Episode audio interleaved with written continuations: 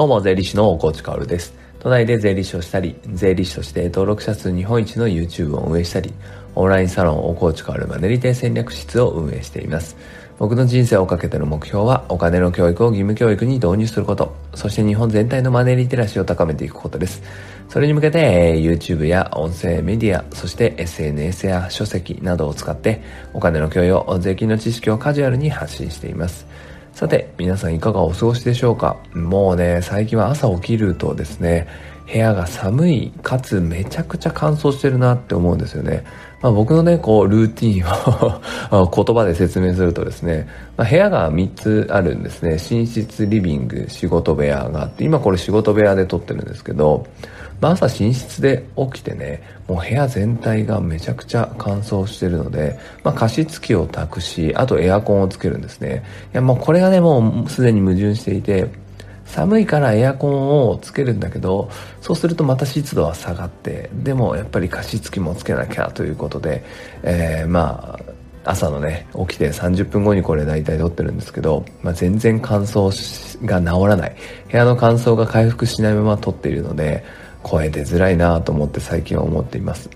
どういう話って感じなんだけど、あの、なんかね、声出ないですよね。まあ朝だからさ、そもそも声出ない。かつ、乾燥してるとこんなにも、なんだろう、コンディションって下がるんだっていうのはね、あの、喋って気づくっていう感じですね。これがまあ日中になってると加湿器のこのね、威力も発揮されてくるので、湿度が潤ってくるんですけど、朝ほんと声出ないなぁと、最近大変だなぁと思っています。まあ皆さんもどうですか？寒いですよね、最近ね。まあ、こう、昨日も言ったかな、先週末富山でなかなかの豪雪があったねっていう話もしたと思うんですけど、ボイシーとか、こう YouTube とかを聞いたりね、見たりしていると、そしてその日常の会話とかポロッと出てくるわけじゃないですか。僕もね、冒頭はこういう くだらない話っていうか、まあくだらない冒頭で、えー、だらだらと雑談しているわけで、まあそういう話をいろんな人のものを聞いてるとね、やっぱ雪が降ってますとか、いや、とんでもないことになってますみたいなのって結構聞こえてくるんで、今日本ってね、めちゃくちゃ寒いっていうか結構新型コロナ以外でも危険な状態ではあると思うので、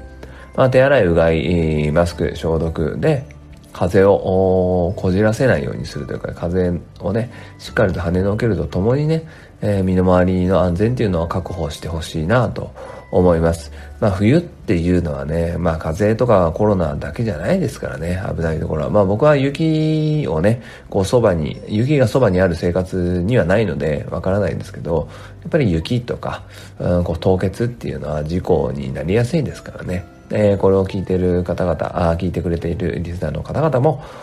安全を確保してほしいなと思うところです。さて、本題に行ってみましょう。今日はね、確定申告に向けた心の準備について話をしたいと思います。まあ、確定申告っていうと最終的には書面をさ、税務署に出していかなきゃいけないから、心の準備だけじゃね、全然ダメなわけですよ。だけれども、そもそも作業が進まない、ああ、何やっていいかわかんないみたいなパニックになってる人にとっては、今日の話っていうのは非常に有効だと思います。なので、なんかね、怖がってる人がいたらね、確定申告についてね、ぜひこの放送をシェアしてあげてほしいなと思います。今日の前提としてはね、えー、ふるさと納税とか医療費控除とか住宅ローンの確定申告。つまり、まサラリーマンプラスアルファ、まあ、しなければならないみたいな感じの確定申告ではなくてね、個人事業主、まあ、売上経費があって、青色申告しますとか、あとはサラリーマンでも副業として事業をしっかりしている、そういう時の確定申告、いわゆる給料以外の所得ですよね。えー、事業所得というものがある人を前提ですね。まあ心の準備って言ってもまあ僕は2つかなと思っててそして一番大きいのはまず確定申告っていうのは全然怖くないよって知るこれですねもう本当に多いんですけど確定申告がね怖いものだとね思ってる人がねめちゃくちゃ多いんですよ。これを払拭できるだけでかなり確定申告について前向きになれるので、これをね、やってください。そして、えー、まあ、結論先に言っとくと、二つ目の心の準備は、まあ、パニックになるなってことですね。つまり、確定申告ってやること実はそんなに多くないんですよ。多くないんです。でも、ああ、もう大変だ、大変だっていう思い込みと、あとは周りからの刷り込みね。えー、この時期 SNS はですね、確定申告近いみたいな、もうやばいみたいなツイートがね、ツイートとかね、まあ投稿っていうのがね、めちゃくちゃ散見されるんですよ。で、そういうものにどんどんどんどん刷り込まれて恐怖に陥って、恐怖というかね、うわ、めんどくさっていう風になっていくんですよ。まあ、その気になれば1日で終わりますからね。まあ、そんな話をして心の準備を今日はしていきましょう。まずは1つ目ですね。確定申告は怖いものじゃないと。これをね、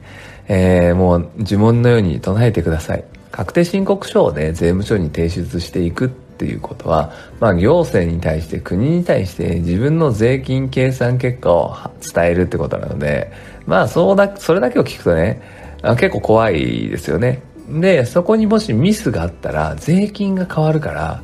税金を過少申告してしまったら、捕まってしまうんではないかみたいなね、こう思う人が本当に多いんですよね。まあ結論ね、ミスはありますから、人間ね。えー、ミス知っても捕まらないですよ。捕まらないです。もう本当にそこだけは知ってください。もうこれだけでね、この一言だけで救われる人結構いるんじゃないかなと思うんだけど、ミスしてもね、捕まらないんですよ。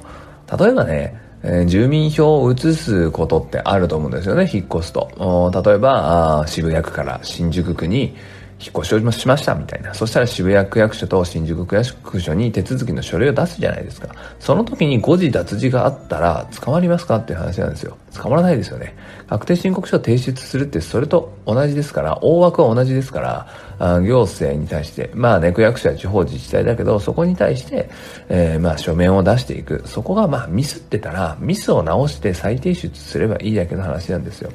確定申告はそこに税金がついてくるからね、いや、ちょっと怖いなってなるんだけれど、まあ、ミスをして書面を提出して、えー、間違っていた税金を正す。これでいいんですね。なのでミスはありますから、ミスしていいよっていうわけではなくて、ミスしちゃってもそんなことにはならないよっていうことですね。まあ、あとはね、テレビも悪いなって思うんだけれど、やっぱりテレビの税金の話って大体脱税って誰か捕まってるので、脱税すると人が捕まるっていうのはやっぱりイメージとしてあると思うんですね。でもあれは全く動いている期間が違って、えー、国税局の査察部というところが動いてるんですね。査察部は検察も一緒に動くので刑事事件になるんですね。なので間違っていたものっていうのはそもそも故意にこう税金を不当にですね、下げようとしている。人たちが、あまあ、脱税額1億ぐらいを目安にして、この査察部っていうところが動く。そして検察も動く。そういう場合は、まあ、税金の是正だけではなくて、刑事事件になり、訴訟になりみたいな話があるので、まあ、その情報にね、まあ、その情報しか、うん、テレビからね、漏れ伝わってこないので、えー、そこに惑わされちゃってるのかなと思います。なので、確定申告の心の準備一つ目。怖いものではないと思っておきましょう。そしてもう一つですね、えー、パニックになっている人多いと思いますが、まあ心の準備としてね、書類の準備をする心の準備してください。何をすればいいかわからない。あなたはパニックになっているんですよ。結論確定申告なんて税金計算するんだから自分の売り上げを整理して支出を整理して差額が出てそれを表現するだけなんですよ書面上にねこれを考えるだけでちょっと気楽になりませんか？あれもしなきゃこれもしなきゃって思ってるかもしれないけど、あなたは自分の売り上げっていうのをも